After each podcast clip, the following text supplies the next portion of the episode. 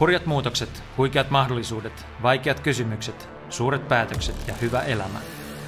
10 Finland podcast tuo seuraasi Suomen tulevaisuuden tekijät, näkijät ja etsijät. Isäntänä Jaakko Tapaninen.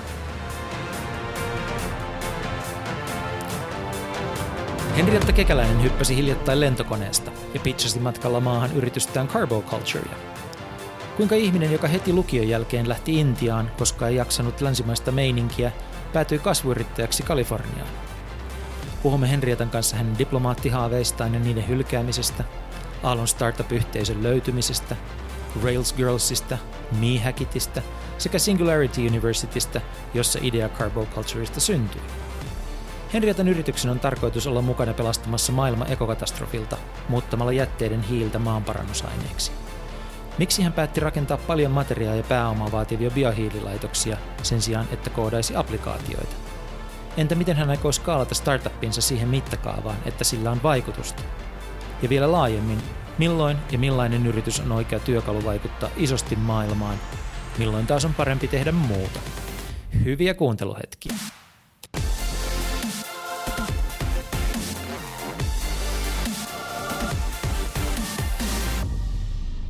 Henrietta Kekäläinen, tervetuloa ohjelmaan. Kiitos Jako. Sä tota, hyppäsit hiljattain laskuvarjolla ja siinä tullessasi alas kohti maata, niin pitchasit yritystäsi. Voit sä Joo. kertoa meille, että mitä tapahtui ja miksi tapahtui ja vähän niin kuin, että miltä se tuntuu? No, Slash oli tekemässä täällä Piilauksessa sellaista investor-tapahtumaa Nasdaqilla ja, ja siihen tai oikeastaan siihen slash flightia mainostaakseen, eli tällaista lentoa, joka lähtee täältä Piilaksosta ja pakataan kone täyteen investoreita ja kaikkia tyyppejä, niin, niin teki tällaisen tempauksen, missä maailman ensimmäistä kertaa pitchattiin laskuvarjohypyn aikana. Ja, ja siinä oli sitten kolme paikallista hullua ja sitten ja sitten sit mulle soitettiin. Mä pääsin siihen sitten mukaan ja, ja totta kai lähin, koska sehän on ihan, ihan crazy. Mä ajattelin, että no mitä hitsiä, että totta kai me hyppää. Uh, niin, no se oli sillä lailla, että, että me yritettiin kerran hypätä, mutta sitten ei onnistuttu, koska oli, oli sellaiset sääolosuhteet ja kaikkea muuta, mutta, mutta neljä, neljä niin kuin, no mä menin itse asiassa sitten, sitten kun se piti säätää sillä lailla, että oli eri sääolojen mukaan, niin, niin me mentiin sitten, minä yksi slash-järjestäjistä, Riko, ää, mentiin sitten sinne hyppyalueelle ja sitten se meni kaikki hirveän nopeasti, että musta tuntuu, että kun me kaarettiin autolla pihaan, niin 20 minuutin päästä mä olin jo istumassa sellaisessa hökkelikoneessa, sellaisessa, missä oli ovi auki vielä, kun oltiin kiitoradalla. Ja, ja, ja mä olin siis sellaisen ohjaajan ää, niin kuin, tavallaan etu, mikä se olisi, repu, reppu tai joku harniska tai mikä se on sellainen, missä, missä on ne kaikki kiinnikkeet, niin mä olin siinä etupuolella kiinni. Ja Eli se teit tandem avaa... Joo. joo, joo, joo, joo.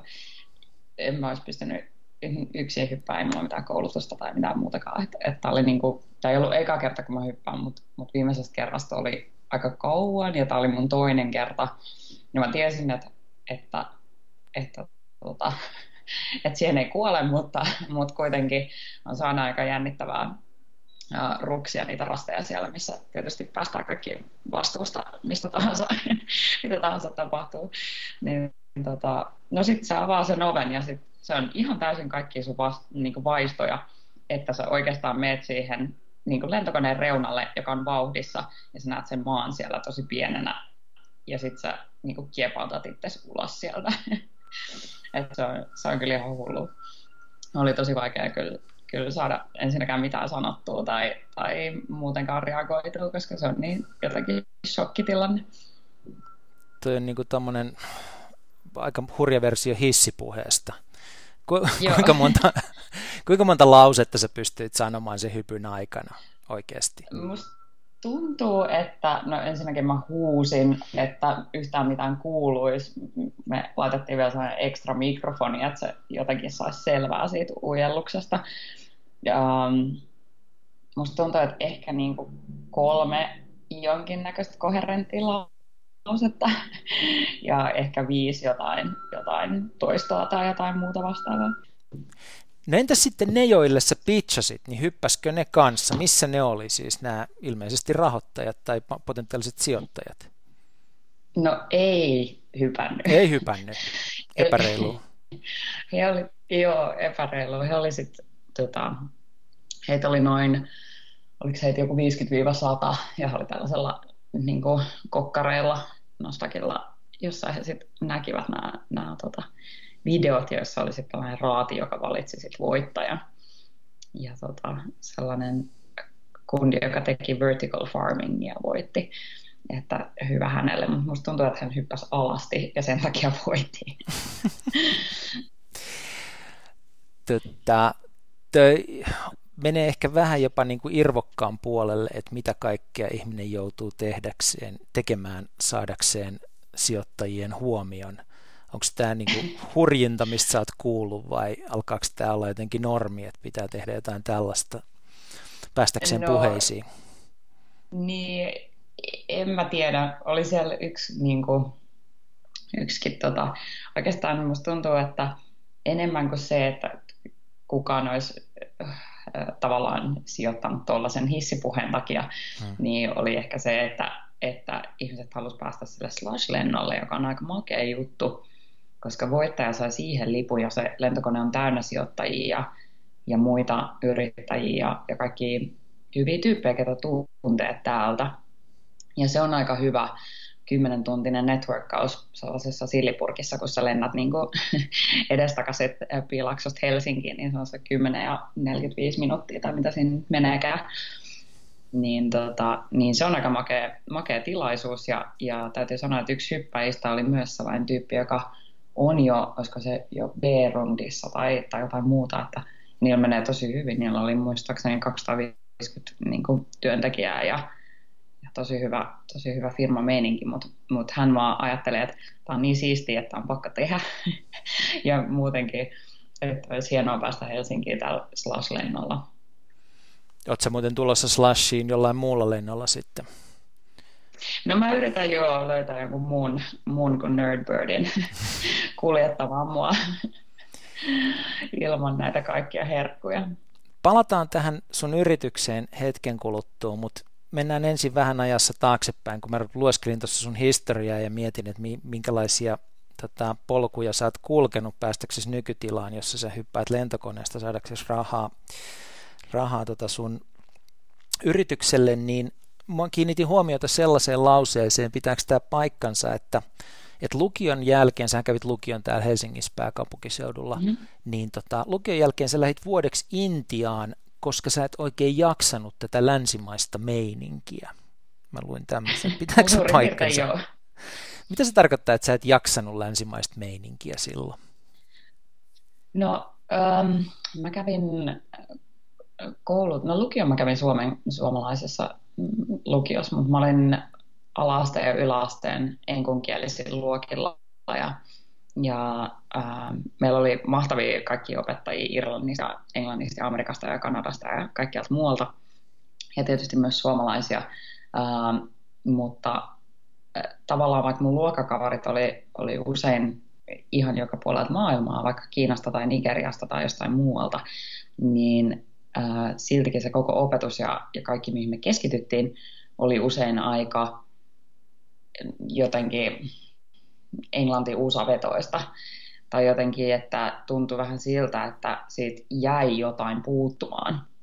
Me, me esimerkiksi aika harvoin käsiteltiin jotain Etelä-Amerikan juttuja tai, tai, tai oikeastaan Aasiaakaan kunnolla. Niin mua vaan kiinnosti kiinnosti, että mikä se muu maailma siellä ulkopuolella on, että kun siitä oli jotenkin niin kuin meille ei hirveästi kerrottu.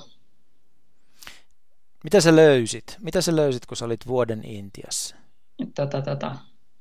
No Intia oli silloin, mä luulen, että mä menen kehittyvään äh, maahan. Ähm, ja mä otin sieltä joku tosi isi duuni, missä, missä myytiin, myytiin reissuja turisteille tai jotain muuta ja sitten pikkuhiljaa siitä, siitä rupesin tekemään enemmänkin siellä, mutta mut joka tapauksessa mä luulin, että se on ihan sellainen ää, aika erilainen paikka, mutta Intia olikin sellaisen ison talouskasvun niin kuin alkutaipaleella silloin. Ja se oli ihan hullu se tavallaan noste, mikä siellä oli ähm, sekä tavallaan äh, ihmisissä, ehkä jopa nationalismissa tai, tai, tai sellaisessa, että oltiin tosi ylpeitä, että, että, että niin kuin Intialla meni hyvin ja, ja paremmin. Ja, ja sehän oli ihan hurja markkina ja, ja tota, ne sisämarkkinat on ihan, ihan hullun kokoiset. Ja sitä ei niin kuin ymmärräkään ulkopuolelle, miten, miten isosta maasta on kyse. Et Intian sisällähän on 52 tai, tai enemmän tällaisia pienempiä alueita tai osavaltioita. Um, ja niissä puhutaan eri kieliä ja siellä on eri, eri kulttuureja ja, ja osassa on vuoristo, osassa on naavikkoa ja osassa on viidakkoa ja osassa on rantaa. Ja, et se on niinku kokonaan oma, oma maan osansa tavallaan yhden, yhden maan sisään paketoituna 5000 vuoden kulttuurin niin kuin, taustalla. Ja mahtava paikka. En, en päässyt tarpeeksi, tarpeeksi tutkimaan, että vuosi oli aika lyhyt aika noin isossa paikassa. Mutta sait sä sieltä sitä, mitä sä etsit, jos sä haluaisit, että sun maailmankuva täydentyy verrattuna siihen, mitä sä olit siihen mennessä saanut? Joo, todellakin. mä niinku, ei pelkästään se Intian niinku, räjäyttävyys, mutta, mutta myöskin mä pääsin pääsin sitten matkustelemaan siellä ympäri Kaakkois-Asiaa ja, ja tota, tai no, en nyt hirveästi, mutta joka tapauksessa vähän, vähän kastoi varpaita sinnekin ja, ja meillä oli myös toimisto Dubaissa silloin muistaakseni ja, ja, tota, ja kaiken näköisiä eri, eri juttuja pääsi näkemään, mutta sitten myöskin kun on niin osana sitä kulttuuria ja elää ja työskentelee jossain, niin se on ihan eri asia kuin se, että menee menee pari viikon lomalle jonnekin. Mm-hmm. Et silloin kun on niin kuin, tavallaan yrittää itse sopeutua siihen ympäristöön, niin silloin pitää ymmärtääkin sitä ympäristöä vähän eri lailla. Että se ei vaan, että sellainen niin kuin, että vähän pitää ehkä tarkkailla enemmän. Mun oli pakko kysyä, tuota, että mitä siellä Intiassa tapahtui, että jos sä lähdit sinne, niin kun, kun sä otti vähän aivoon tämä pelkästään niin kuin länsimainen näkökulma – niin sitten kun sä tulit sieltä takaisin, niin sä menit Itävaltaan opiskelemaan kauppatieteitä. Ja niin. se nyt on aika länsimaista meininkiä opiskella Itävallassa kauppatieteitä. Että niin kun, tavallaan, miten no. sitten se? No se Itävalta oli, oli hauska juttu, koska mä mietin, että mitä kieliä mä osaan puhua ja mihin mä voisin mennä.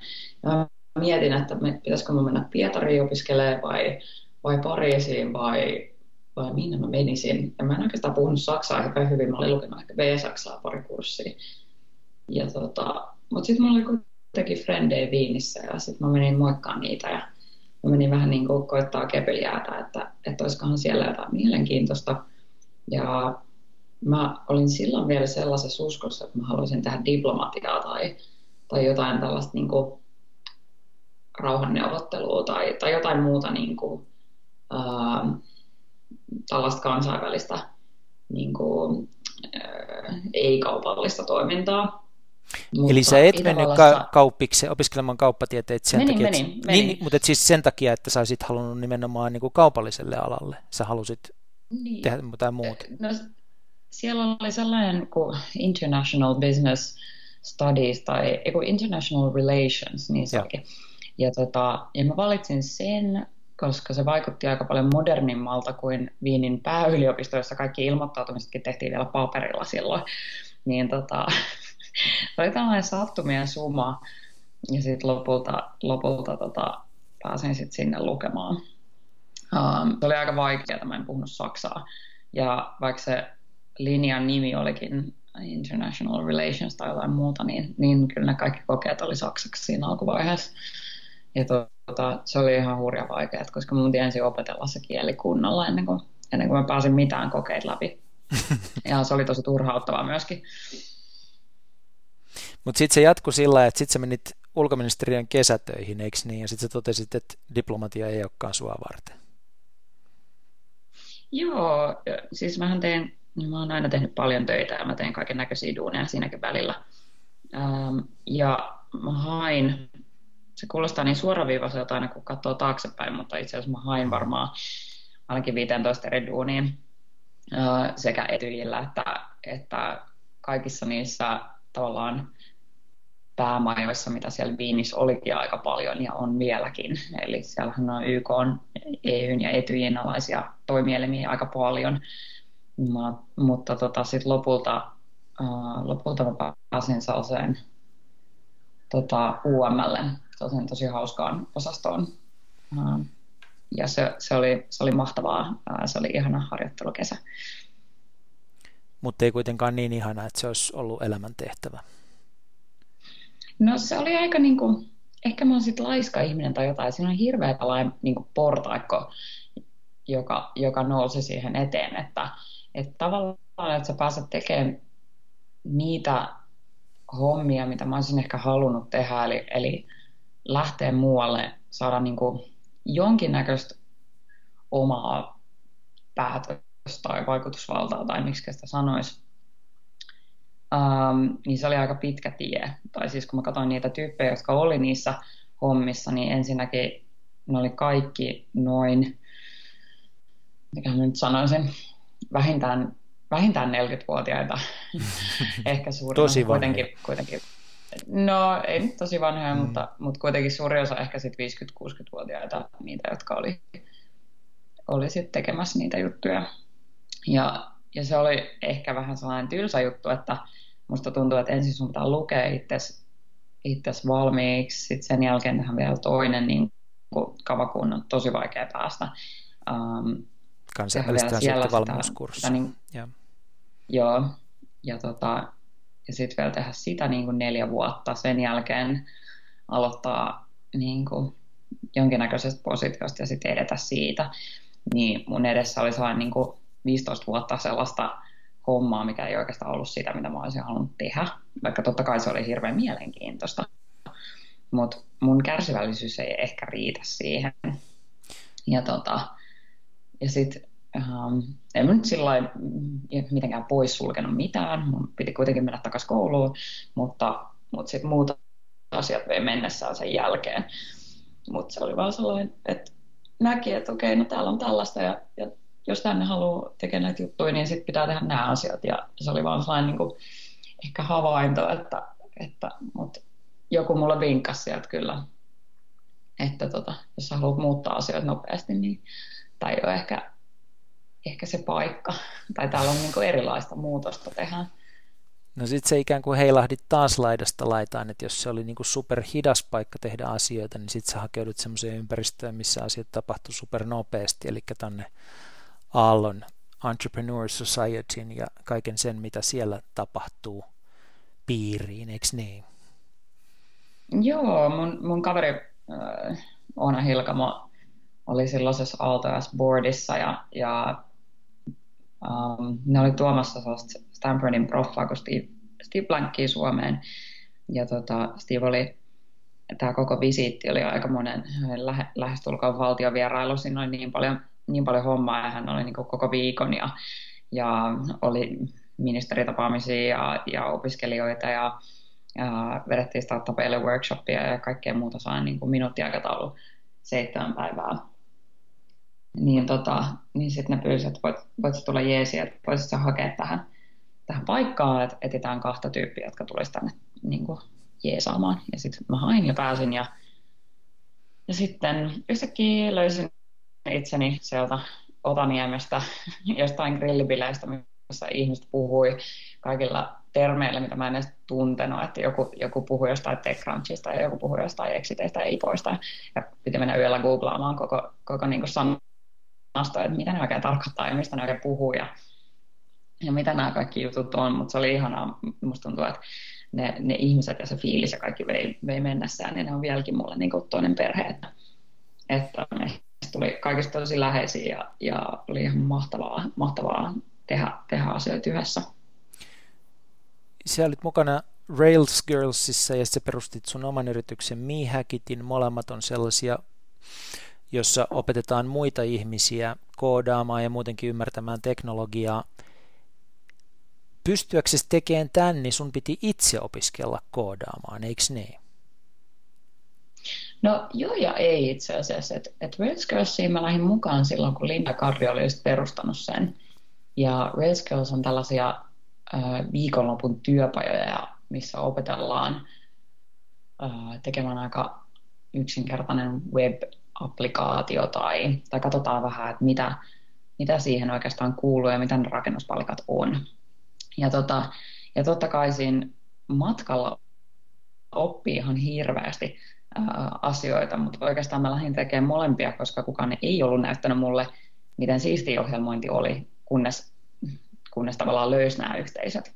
Ja, ja se ärsytti mua suunnattomasti, koska olisi ollut ihanaa olla, olla parempi ohjelmoija ja ehkä aloittaa aikaisemmin ja, ja kaikkea muuta. Mutta musta tuntuu, että, että tota, ja ihmiset saattaa luulla, että mä oon joku tosi hyvä ohjelmoija. Mä en todellakaan ole. Um, Mua enemmän kiinnostaa niin se, että miten, ei... miten opitaan niin kuin ohjelmoinnin perustaidot. Miten sä lähestyit sitä asiaa? No oikeastaan molemmissa jutuissa. No, Railscrossissa meillä oli ihan sairaan hyvät tyypit, jotka teki sen äh, tavallaan meidän viikonlopun rungon.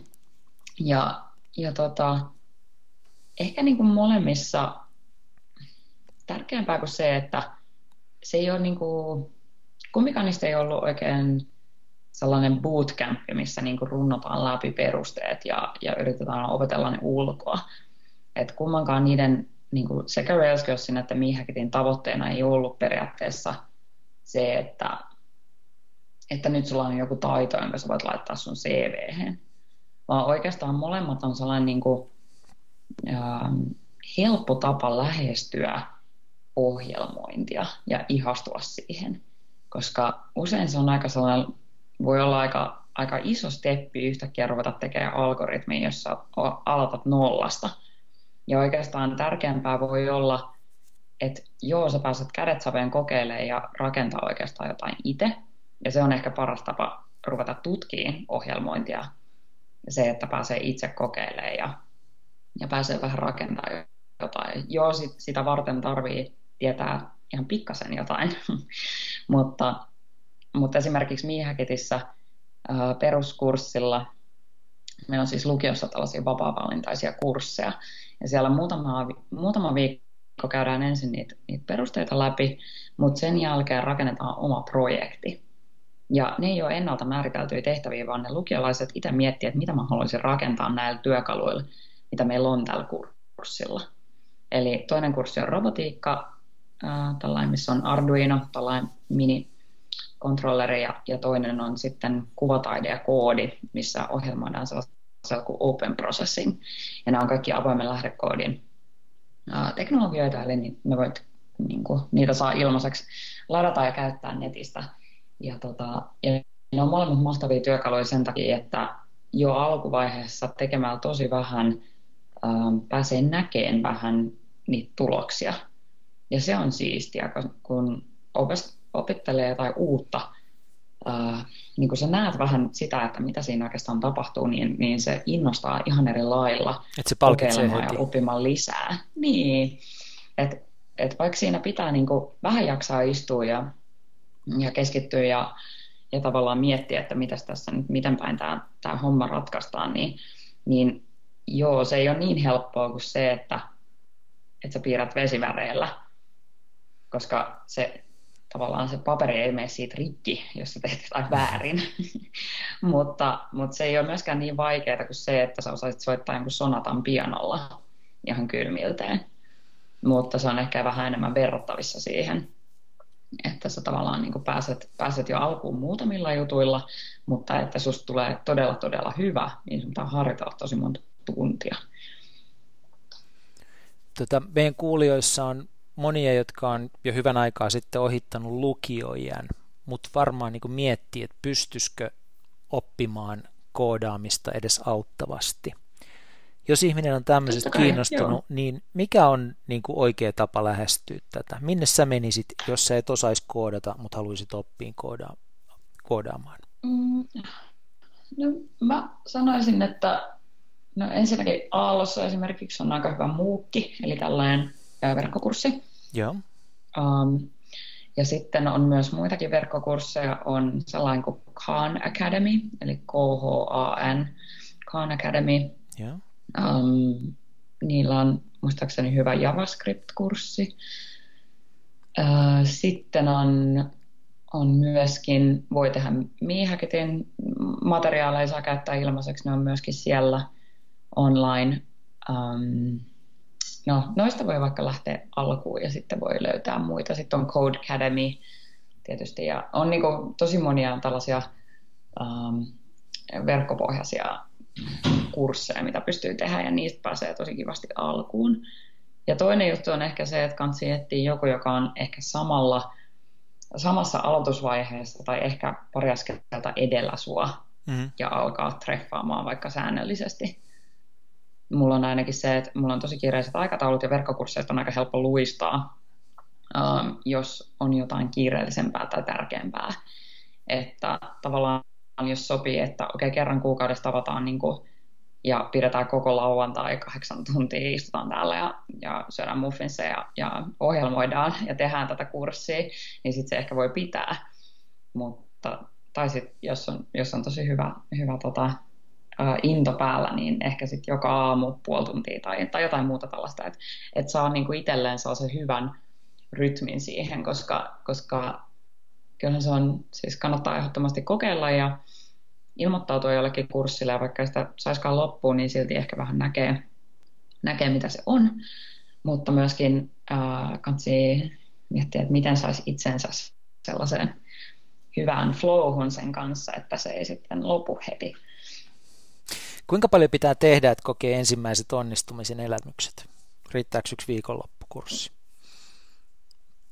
Varmasti joo onhan se niin kuin siistiä, kun ymmärtää jotain siitä, miten niin kuin kaikki nämä laitteet, joita me ollaan käytetty vuosikymmeniä, jos ei ole ikinä ymmärtänyt, mitä siellä taustalla oikeastaan tapahtuu, niin onhan sen makeata, kun edes pääsee niin kuin ensimmäistä kertaa kokeilemaan, mitä siellä, mitä siellä taustalla oikeastaan jyllää.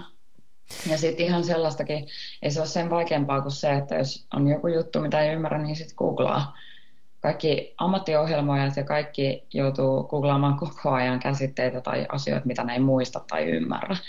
Ja se ei ole mikään sellainen juttu, että, että mä oon ihan aloittelija, kun mä en tiedä näitä. Että se on ihan normaalia.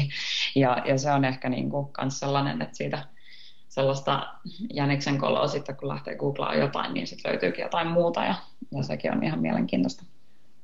Tästä tekisi mieli puhua vaikka kuin pitkään, samoin kuin tekisi mieli puhua toisesta asiasta, joka on tämä Singularity University, jossa sä opiskelit hetken verran, joka on lähes tarun hohtoinen näissä niin kuin startup- ja muissa piireissä, uh, mutta että mä haluaisin rakentaa siltaa nyt siihen, mitä sä teet tällä hetkellä sun yritykseen Carbo Culture, koska mä ymmärsin, että se sai alkunsa silloin, kun sä opiskelit Singularity Universityssä.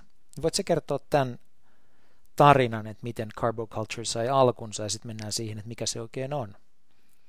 Joo, no silloin me ruvettiin miettimään uh, Singularityssä, että mitä me oikein tehtäisiin, koska uh, Singularity Universityn missio on niin kuin, tuoda ihmisiä ympäri maailmaa yhteen, ihan eri ikäisiä ja eri taustaisia ja eri elämänvaiheissa olevia tyyppejä ja uh, laittaa ne miettimään maailman maailman isoimpia ongelmia ja miten voisi ra- rakentaa jotain ratkaisuja, jotka voisi vaikuttaa niihin positiivisesti. Ähm, meidän luokalla oli 80 ihmistä, tai tässä niin kuin niiden lippulaivaohjelmassa on aina 80 ihmistä ja vähän on joka vuosi hallittu yhteen, mutta, mutta joka tapauksessa äh, ihan eri ikäisiä, aivan eri taustoilla – joku on niin kuin aivotutkija ja joku on ihmisoikeusjuristi tai, tai muuta vastaavaa. Että et täysin niin kuin eri, eri ammattikuntia ja eri, eri kokemuksella, että joku on voinut myydä firmansa ja joku muu on, on vasta päässyt koulusta ja jotain, jotain muita tällaisia juttuja. Et, et mun luokan nuorin oli 21 ja vanhin oli 58, että siihen väliin mahtuu aika paljon kokemuksia ja eri, erilaisia tyyppejä ympäri maailmaa um, kuitenkin kaikki yhdisti se, että ei ehkä halunnut pelkästään rakentaa yritystä ja etsinyt siihen tavallaan um, työkaluja, vaan oikeastaan kaikilla oli jonkinnäköinen intohimo myöskin vaikuttaa ehkä pidemmällä tähtäimellä maailmaan positiivisesti. Ja mä en sano, että, että pelkästään niin kuin yrityksen rakentaminen ei voi vaikuttaa maailmaan. Totta kai ne on Airbnb tai Uber on vaikuttanut erittäin paljon maailmaan, mutta, mutta että um, monet Singularitysta lähteneistä firmoista olisit ehkä uh, tieteellisempiä tai, tai laajemmalle käyttöyleisölle tarkoitettuja tai, tai jotain muuta tällaista, että, että, joka ei ihan mahtunut siihen perinteisen startupin malliin. Mutta kuinka sen kaikella Joo, keskellä sen, syntyi niin. sitten Carbo Culture? Eikö sen... No en... No siellä siis ne, mm, se on niin kuin, siinä loppuvaiheessa me siis opitaan teknologiaa ja opitaan näistä ongelmista ja, ja loppuvaiheessa tiimiytetään porukkaa ja pyydetään, pyydetään tosiaan rakentaa tällaista projektia tai firmaa. Ja, ja mä löysin mun co-founderin siellä ja me mietittiin muutamia, muutamia eri juttuja, mitä meidän pitäisi lähteä tekemään, mutta, mutta tämä vaikutti oikeastaan parhaalta. Ja nykyisen muotonsa tämä on nyt sitten saanut, kun me viime vuonna alo- päätettiin aloittaa tämä firma ja nyt sitten tämän vuoden alusta oikeastaan kunnolla, kunnolla lähdetty tekemään ja nostettu vähän rahoitusta ja, ja, ja kaiken näköistä. Nyt me ollaan siis Kaliforniassa ja, ja meitä on minä ja mun co-founderi täällä ja kolmas co-founderi on labrassaan Euroopassa. ja, ja täällä me rakennetaan siis biohiilitehdasta, eli me tehdään jätteestä tällaisia arvokkaita hiilimateriaaleja. Ja miten niitä hiilimateriaaleja käytetään? Mikä on se ongelma, jonka teidän yritys ratkaisee? Joo, no hiili on itse asiassa hirveän käytännöllinen uh, materiaali ja se on hirveän hyvä materiaali. Uh, tällä ei ole mitään tekemistä energiahiilen kanssa tai, tai kivihiilen tai polttohiilen kanssa, vaan hiiltä käytetään esimerkiksi vesifilttereissä tai ilmansuodattimissa tai, tai silikonivalmistuksessa tai monessa teollisissa um, prosesseissa ja, ja myöskin nyt aika uutena juttuna tai tavallaan uudestaan uutena juttuna ää, maaperän rikastamisessa. Eli, eli kun, kun tällaista puu- tai organisesta aineesta tehtyä hiiltä käytetään maaperän rikastamiseen, niin silloin se sitoo vettä ja, ja antaa hyvän kasvualustan ää, monille ää, mikro, mikro orga, organismeille, jotka, jotka elää tuolla meidän, meidän maaperässä ja silloin puut ja kasvit voivat paremmin ja sadoista tulee isompia ja, ja kaikkea muuta tällaista. Esimerkiksi täällä Kaliforniassa se on aika tärkeä toi, etenkin niin kuin se, että se sitoo vettä itseensä ja ravinteita sen takia, että täällä on niin kuivaa pitkään ja silloin kun sataa, niin sitä tulee roppakaupalla ja se maa, joka on niin kuiva, ää, ei pysty sitomaan sitä itsensä ja silloin myöskin ne ravinteet huuhtoutuu pois. Eli, tota, eli täällä paikallisesti niin kuin, varsinkin tällaiset pioneeriviljelijät tai, tai ehkä vähän niin kuin innovatiivisemmat ovat, ovat niin kuin alkaneet testailemaan biohiiltä ja täällä on paljon tutkimuksia myös julkaistu siinä. Eli jos tälleen yksinkertaistetaan maalikon kielelle, tota, niin teillä on tehdas, joka tekee paperista ja jätteestä – maanparannusainetta? Ee, joo, tai siis äh, ensinnäkin me rakennetaan sitä tehdasta, okay. äh, mutta tota, äh, meillä on siis tällainen tavallaan teknologia on, joka on tutkittu ja, ja siihen on patentti, mutta nyt vasta rakennetaan tänne tehdasta. Ja me ei käytetä itse asiassa yhdyskuntajätettä ollenkaan, vaan me käytetään täällä paikallisesti maanviljelijöiden jätettä okay. ää, tai oikeastaan ruoantuotannon sivuainevirtoja. Eli täällähän on hirveästi kaiken näköistä um, ruoantuotantoa ja erityisesti ensimmäisenä me ollaan käyttämässä nyt uh, pähkinöiden kuoria. Täällä on siis tota, manteleita ja saksan pähkinöitä, joista syntyy yli miljoona tonnia jätettä vuodessa, joilla ei tällä hetkellä tehdä paljon mitään. Niin tota, me ratkaistaan heidän ongelma, koska sitä kasaantuu tuonne heidän mailleen aika paljon ja, ja nykyisellään tämän kaiken miljoonan tonnin jätteen polttaminen ei ole hirveän suotuisaa täällä ilman, ilman tota, laadun vuoksi ja muutenkin, niin tota, sillä etsitään koko ajan uusia ratkaisuja, että mitä sillä oikein tehtäisiin, ja, ja nyt meillä on yksi, yksi aika hyvä ratkaisu tässä. Eli pystytään tavallaan ö, upgradeaamaan tämmöinen orgaaninen jäte korkealaatuisemmaksi asiaksi. Tota, toi kuulostaa siltä, että se on aika paikallista, ja kun sä sanot sanan tehdas, niin se kuulostaa siltä, että se on aika pääoma-intensiivistä. Uh, millä tavalla toi skaalautuu? Siis kun Singularity Universityn ajatus on, että tehdään asioita, mm. jotka muuttaa miljardin ihmisen elämää, niin, niin. millä tavalla tuosta tulee iso juttu? Mikä on se polku?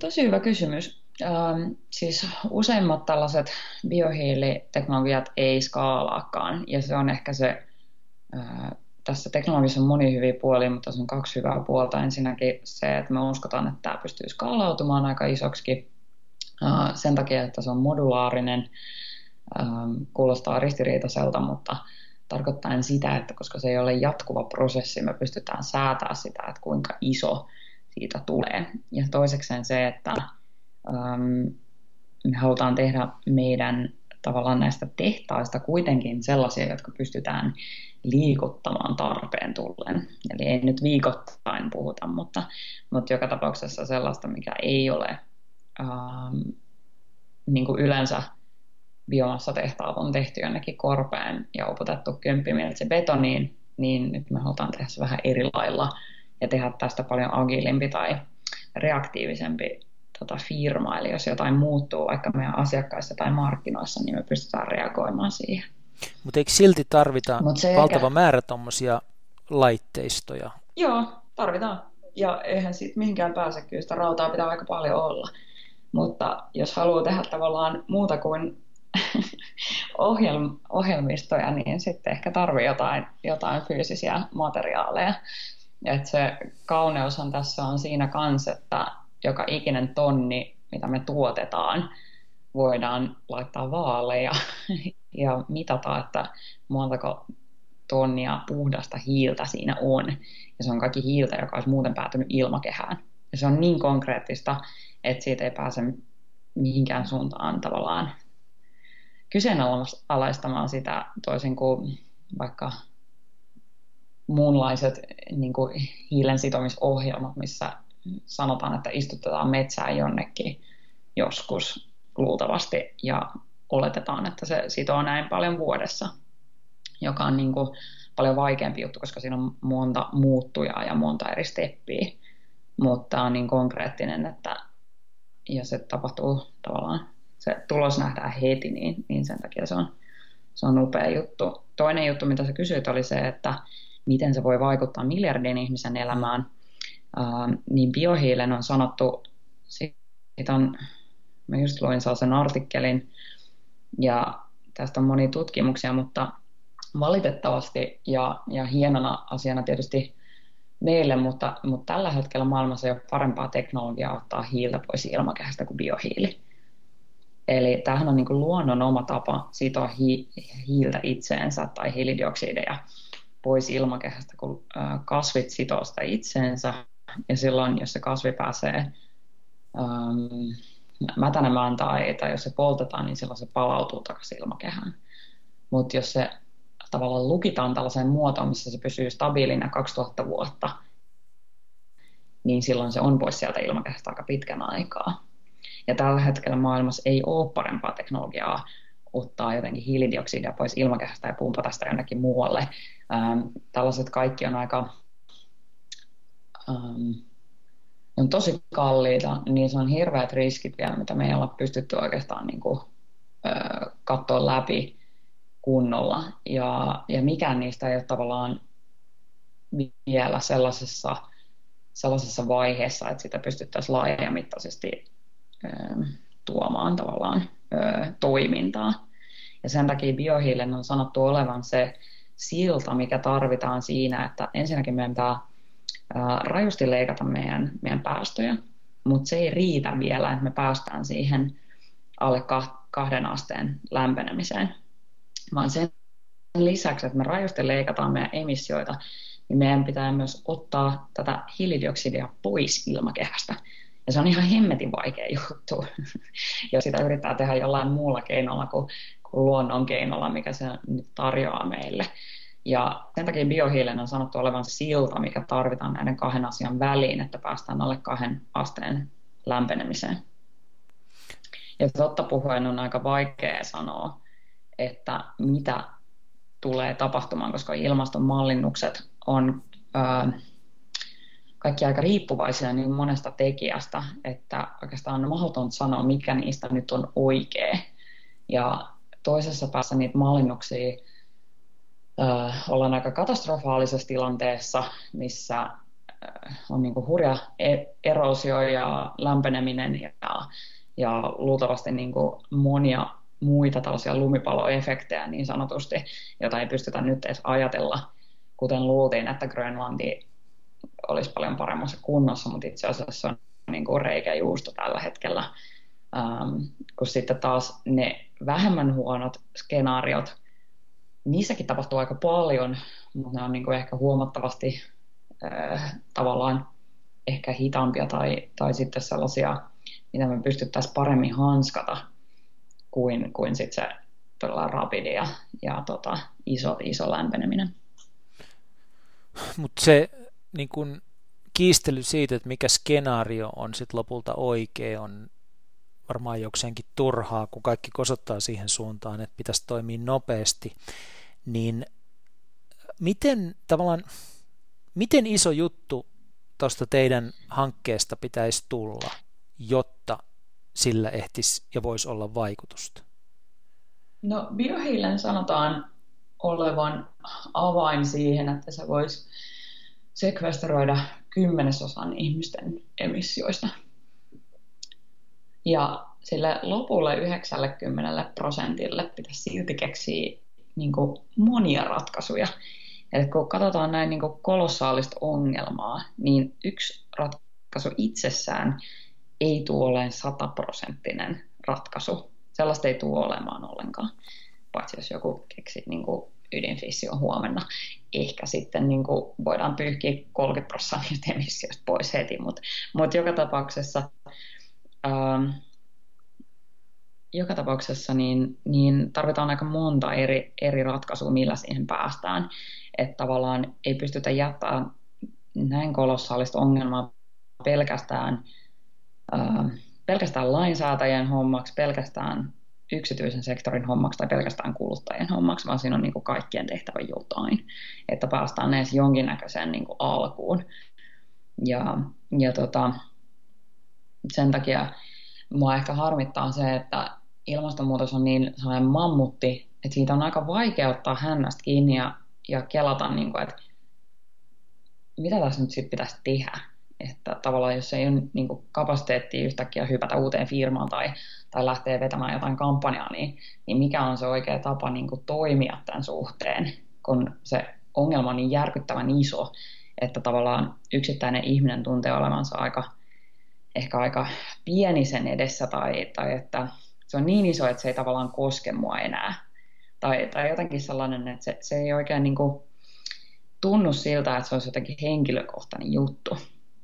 Ja ehkä mä en vieläkään tiedä, että miten sitä voisi lähteä purkamaan, mutta, mutta ehkä niin kuin, jos miettii kuitenkin, että miten se vaikka vaikuttaa Suomeen tai miten vaikuttaa Eurooppaan, niin ollaanhan me jo nähty rajuja metsäpaloja Espanjassa tai pakolaiskriisi, joka tulvi niin kuin sen takia, että Syyriassa oli todella kuivaa ja kaikki sadot meni, ihmisille ei ollut ruokaa, ja monta muutakin asiaa eskaloitui ja sen takia oltiin siinä tilanteessa, että, että Euroopan oli tulossa yli miljoona ihmistä.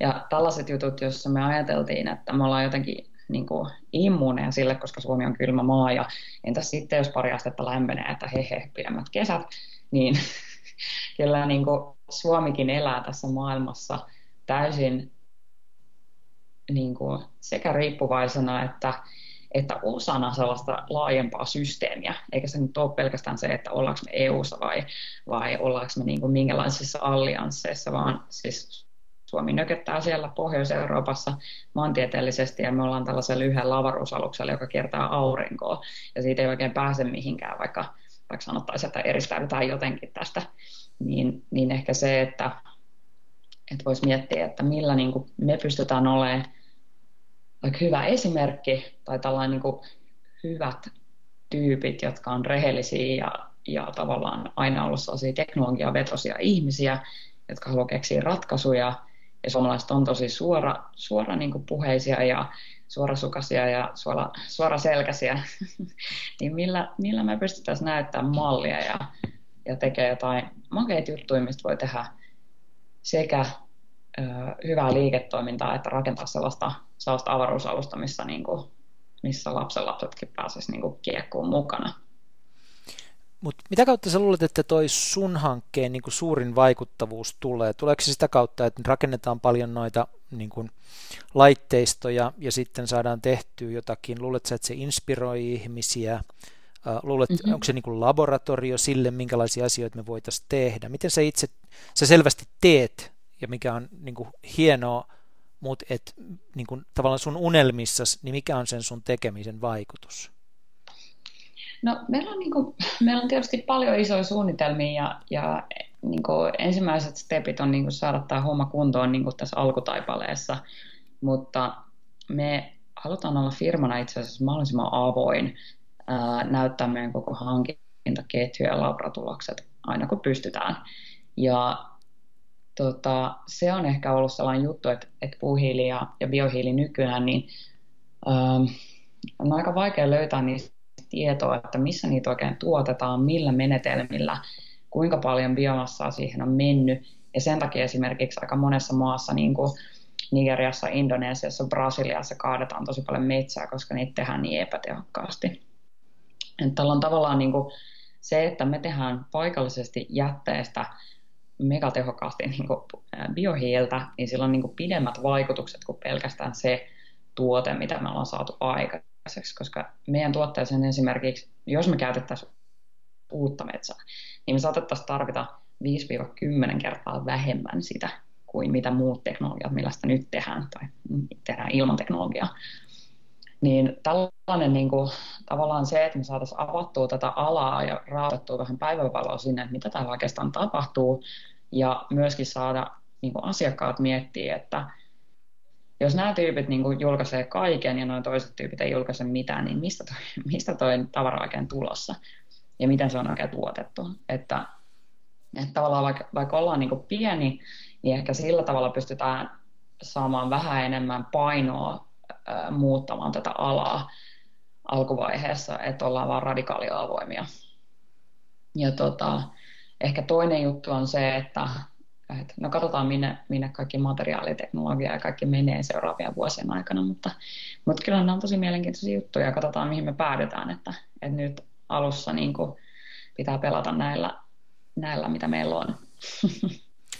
Tätä, sulla on parhaillaan rahoituskierros menossa, eikö niin? Joo, kyllä, pitää paikkansa. Minkälainen on vastaanotto tälle, mitä sä kerrot rahoittajille, jotka on tottunut tai on usein halukkaita rahoittamaan semmoisia asioita, joissa voisi suhteellisen nopeasti päätyä eksponentiaaliseen kasvuun ja kymmenen vuoden sisällä rahastaa sen. Tässä ei välttämättä voi niin tehdä. Miten, miten suhun suhtaudutaan? No se on aika, aika, aika mielenkiintoista, koska tietysti monet sijoittajat pelkästään sijoittaa vaikka vaikka peleihin tai, tai grafiikkaan tai, tai sanotaan, että sijoittaa pelkästään B2B-softafirmoihin tai, tai jotain muuta tällaista, niin tietenkin jos heillä ei ole hirveästi tietoa, niin he saattaa kiinnostua ja tutkia sitä vähän enemmän, mutta loppujen lopuksi se voi olla, että heidän fundi on sidottu johonkin tiettyyn tarkoitukseen ja, ja tota, että he ei niin kuin kato oikeastaan muita juttuja sen ulkopuolelta. Mutta sitten taas toisaalta um, se on aika mielenkiintoinen juttu, että joo, ne näkee sen kasvun. Öö, kukaan ei niin kuin, tietenkään ajattele, että me ollaan mikään Snapchat, joka niin kuin, saa miljardeja käyttäjiä tai miljoonia käyttäjiä ja sitten ipoa jollain ihan älyttömällä valulla kolmen vuoden päästä. Mutta se makea juttu on, että meillä on valmiit markkinat, meillä on ihan oikea tuote ja meillä on ihan oikeaa tiedettä meidän takana. Ja se on ehkä se, joka vetoo joihinkin sijoittajiin. Että tavallaan se on jotain niin konkreettista ja jotain niin todistettua, että tämä kortti on niin kuin pakko katsoa. Tota, tuossa puhuit siitä, että te teette tämän avoimesti ja, ja uskotte, että se kiinnostaa, inno, innostaa, aktivoi ihmisiä. Kun tota, jos laajennetaan tätä keskustelua vielä lopuksi tähän niin kuin laajempaan, että kaiken kaikkiaan minkälaisilla keinoilla voi, voi muuttaa maailmaa, niin, niin paljon kuin teknologia on nyt esillä tällä hetkellä, niin lopultahan sitten kysymys ei ole teknologiasta, vaan se on kysymys tahdosta ja kulttuurista ja halusta muuttua tai toimia, mm. niin minkälaisia keinoja te olette valinnut siihen, että te kerrotte teidän tarinaa eteenpäin? Sä sanoit, että se on avoin, mutta et, miten ihmiset löytää sen, millä tavalla te pystytte sitten vaikuttamaan asenteisiin laajemmin kuin mitä teidän yritys vaan on? Mm. No vielä me ei olla itse asiassa julkaistu yhtään mitään. Meidän okay. nettisivuilla ei lue, lue Kävin katsomassa, sillä ei ollut mitään. Mutta siis mä tarkoitan lähinnä sitä, että, että kun me myydään meidän tuotteita, niin me pystytään kertoa tasan, että mistä, mistä se on tehty, mistä se on kuskattu ja, ja mikä sen niin kuin, kompositio on. Ja tällä hetkellä meidän ekat asiakkaat kyllä tietää, mistä, mistä tarkalleen ottaen ää, kaikki on tehty ja mistä se on tullut ja, ja, ja missä me sitä tehdään. Eli kaikki tällainen informaatio on sitten meidän asiakkaille täysin avointa. Ehkä myöhemmin me halutaan, heti kun mulla on aikaa jossain välissä tehdä vähän muutakin, niin mä haluan perustaa blogin tonne meidän sivuille, mistä pääsee sitten katselemaan, katselemaan tota, uh, mitä me oikein puuhataan. Ja, ja toinen juttu, minkä, minkä ehkä testaan, on, on sellainen, niin kuin, joskus oli sellainen niin kuin hullun hauska, uh, oliko se joku meemisarja, että um, what, niin kuin stuff that entrepreneurs do tai jotain, joku tällainen, niin väliin musta tuntuu, että on niin surrealistista, mitä niin kuin joutuu päivittäin kokemaan, että pitää aloittaa joku sellainen niin kuin, semi, semisketsi blogi, missä niin kuin, Kerro tuosta lisää. Mitä se tarkoittaa, että se on surrealistista? Mitä se, mikä on surrealistista? Jotenkin niin kuin puhut, puhutaan oikeastaan niin kuin hullu, hullu niin kuin korkea, korkea tällaisesta tieteellisestä firmasta ja kaikkea muuta, mutta silti niin kuin yksi asia, mikä me vaikka opittiin, jota ei pysty lukemaan mistään papereista, oli se, että, että jos sulla on saksan pähkinöitä, niin sä et voi pinota niitä, koska ne lähtee ympärinsä niin kuin golfpallot. Eli sun pitää niin kuin pitää niitä jossain tällaisessa uh, säiliössä tai jossain muussa, että, että ne ei niin kuin lähde sinkoilemaan ympärinsä. Kaikkia tällaisia juttuja, mitä niin kuin pitää oppia joka päivä, kun on tekemisissä jonkun, jonkun oikein, oikein, oikeiden asioiden kanssa. Ja totta kai softossakin tulee sellaisia, sellaisia tota, teippauksia, että, että tota, uhuh, mutta, mutta joka tapauksessa niin välillä vaan sattuu kaikenlaisia hauskoja juttuja tai, tai vähemmän hauskoja joskus, mutta, mutta joka tapauksessa niin ne on ihan, ihan mielenkiintoista sellaista päivittäistä, päivittäistä hommaa. Tätä, jos sä antaisit neuvoja jollekin, joka funtsii samanlaisia asioita kuin sinä, niin mitä sä oot tähän mennessä oppinut siitä, että miten yritystoiminnan kautta voi vaikuttaa? Sä oot kuitenkin valinnut sen niin kuin työkaluksi, että jos sä aluksi pohdit sitä tota, ulkoministeriötä ja niin edelleen, niin nyt sä oot päätynyt siihen, että sun työkalus muuttaa maailmaa on, on yritystoiminta, niin mitä sä oot oppinut siitä, että milloin se toimii, mm. milloin se ei toimi, mitä, mitä pitää ymmärtää?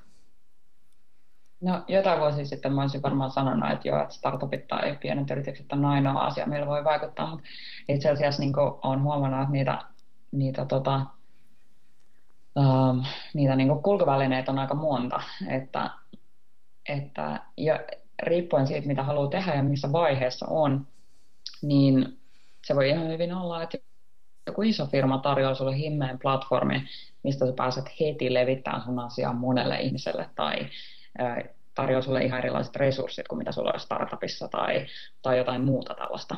Tai vaikka sen niin kuin, taustaplatformin tai jotain muuta. Tai sitten jos olet tutkija, niin se voi olla, että julkaisemalla sun, sun äh, tavallaan tulokset täysin avoimeksi, niin sä saat sen kaikista isomman impactin.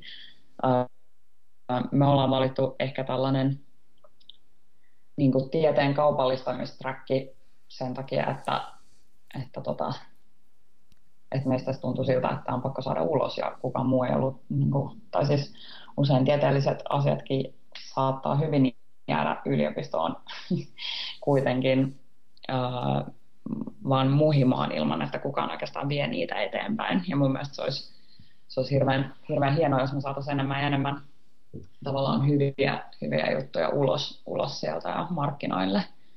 Ja mun mielestä, ähm, mun mielestä esimerkiksi tässä meidän keississä niin se, että meillä on vahva kaupallinen agenda oikeastaan on, on se meidän vahvin angle. Ja siinä on tosi hienoa se, että meidän tavallaan missio ja se impakti on täysin sidoksissa siihen profittiin. Eli ne ei ole niin missään ristiriidassa. Ja se on ehkä se kaikista helpoin juttu meille, koska kuka tahansa, joka tulee, tulee meille töihin tai, tai joka sijoittaa meihin tai jotain muutakaan, niin sen, sen ei tarvitse tavallaan, ei ole mitään kompromisseja, mitä pitää tehdä. Ja silloin se on aika, aika virtaviivasta, että kaikki tietää, mitä pitää tehdä. Um, ja se on, se on ehkä, ehkä aika hyvä, hyvä plani meille ainakin. Mutta niitä on moni, moni tapoja ja tota, tällä hetkellä tämä tuntuu omalta.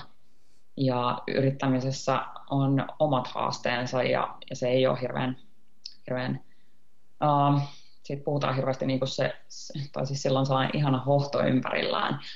Ja niinhän se onkin siistiä, mutta kyllä se vaatii omanlaisensa niin kuin, omanlaisensa niin kuin uhrautumisensa tai, tai antamisen sit siihen, siihen päivittäiseen hommaan. Että, että esimerkiksi äh, jos, jos jollain vielä löytyy kaapista, niin voi lukea sellaisen kuin Sand Hill Road, se on tuon Timo Ahopelon kirja, ja se on niin ihan sairaan hyvällä tavalla kirjoitettu sellaisesta yrittäjän arjesta ja siitä, mitä se oikeastaan voi olla, kun perustaa firmaa.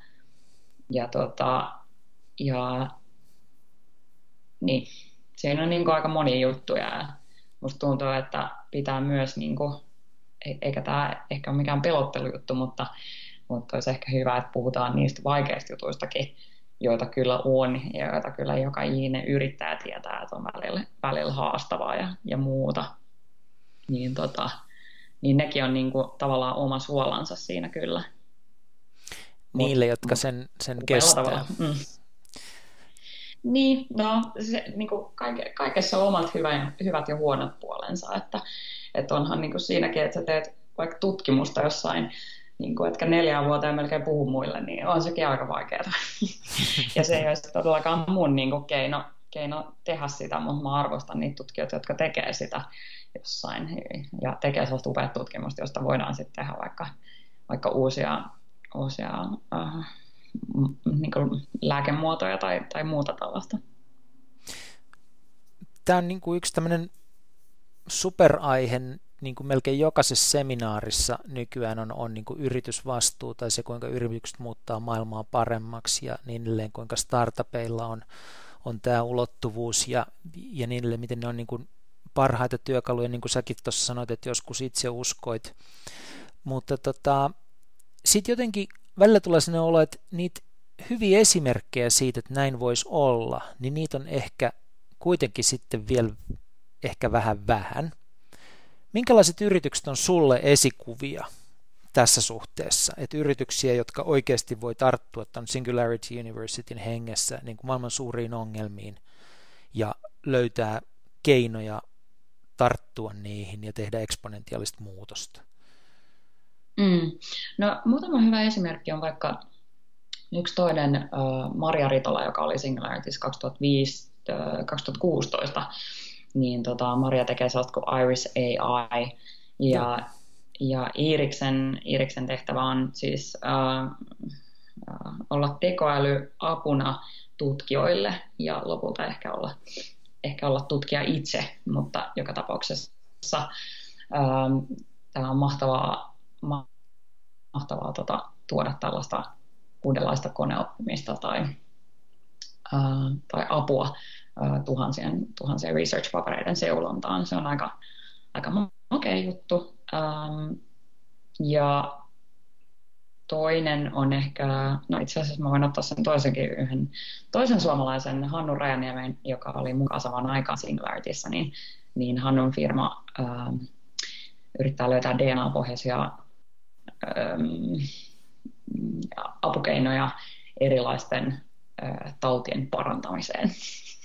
ja ja tota, mä, en, mä en voi enkä osaa selittää kunnolla, mitä he tekevät, mutta, mutta joka tapauksessa ähm, Hannu on sellainen superihminen, joka, joka tota, on myös kifikirjailija ja opiskellut Stephen Hawkingin alla ja, ja tota, aivan mahtava tyyppi, joka tekee toista firmaansa tosiaan. Ja, ja mun mielestä on upeaa, että ne on lähtenyt, lähtenyt ratkaisemaan jotain, joka on tosi, tosi, tosi vaikeaa. Eli, eli niin kuin diagnostiikka on yksi asia lääketieteessä, mutta sitten se, että sä, että sä lähdet tekemään jotain, jotain, tota, jotain ihan muuta siitä seuraavaa leveliä, niin, niin se on, ne on niitä vaikeita juttuja, mihin tarvitaan niin kuin maailman parhaita ihmisiä töihin, ja, ja Hannu on ehdottomasti yksi niistä.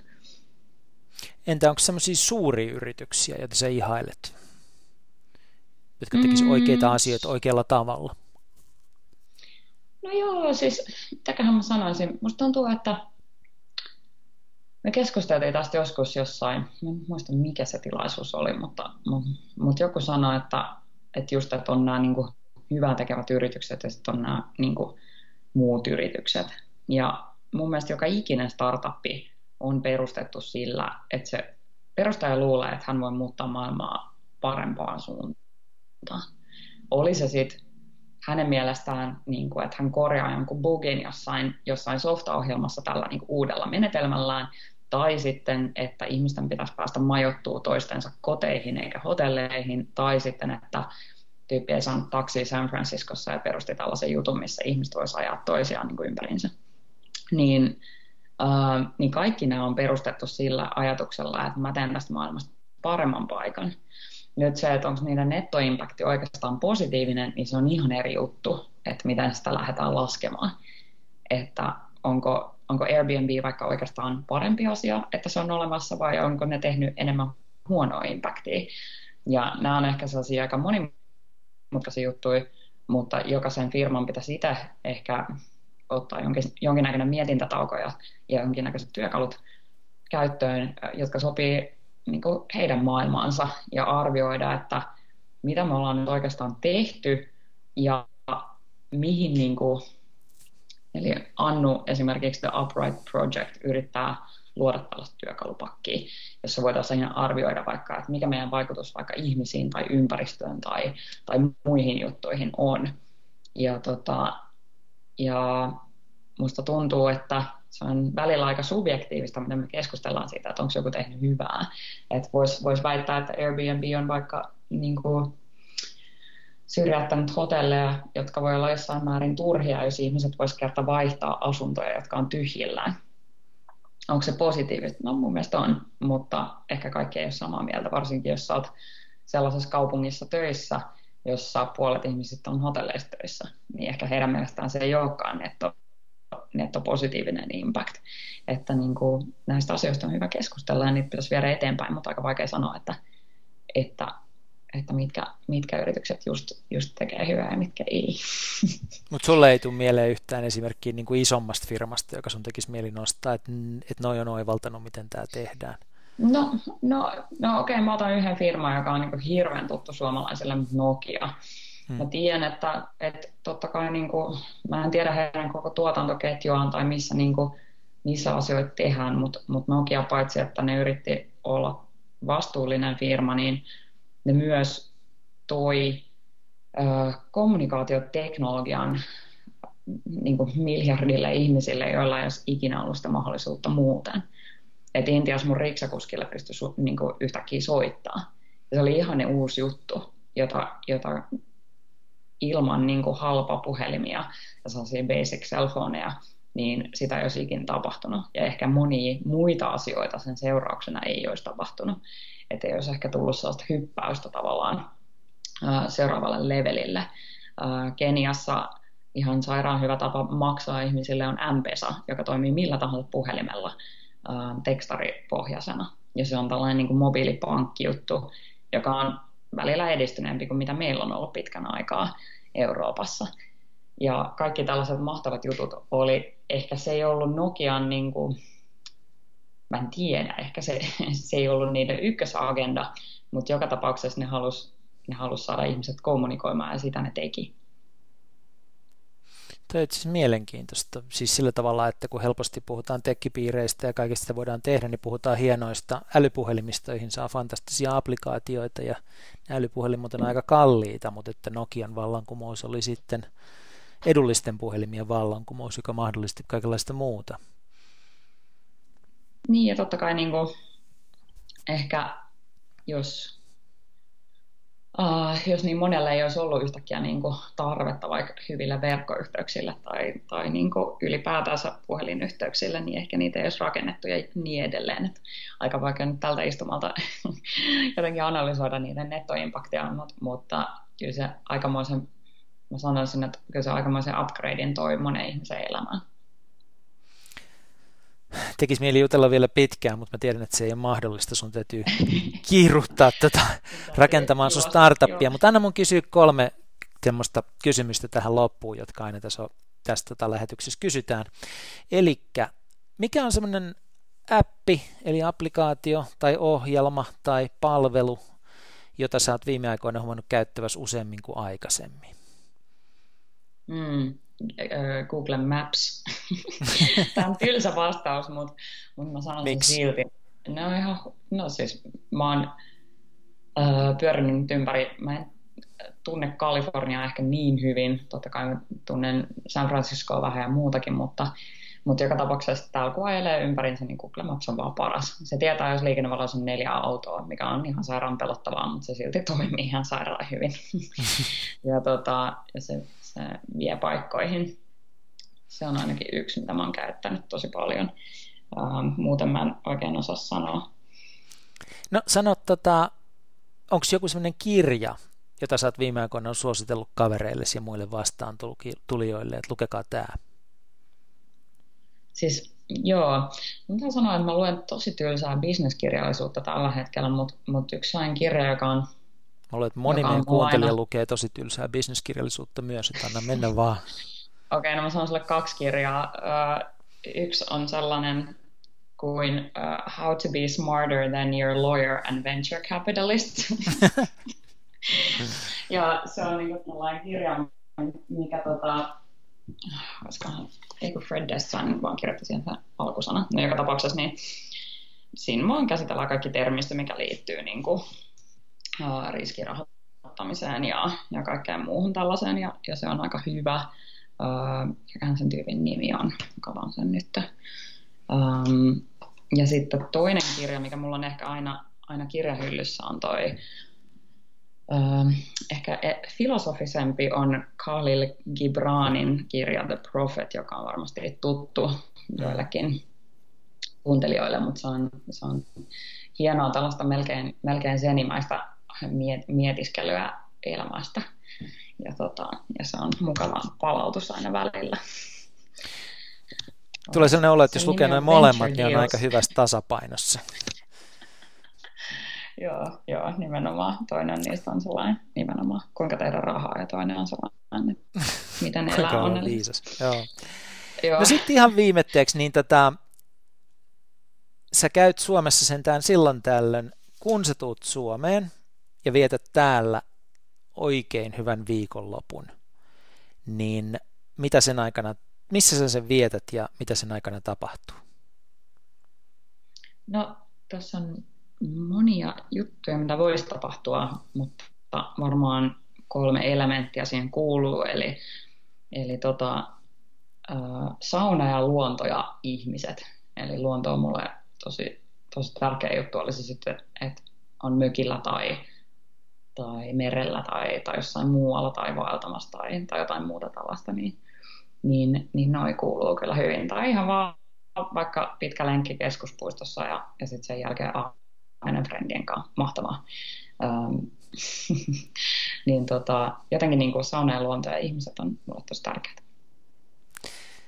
Pia Henriette Kekäläinen, tuhannet kiitokset tästä keskustelusta ja paljon onnea sun sijoituskierroksellesi. Kiitos. Kiitos.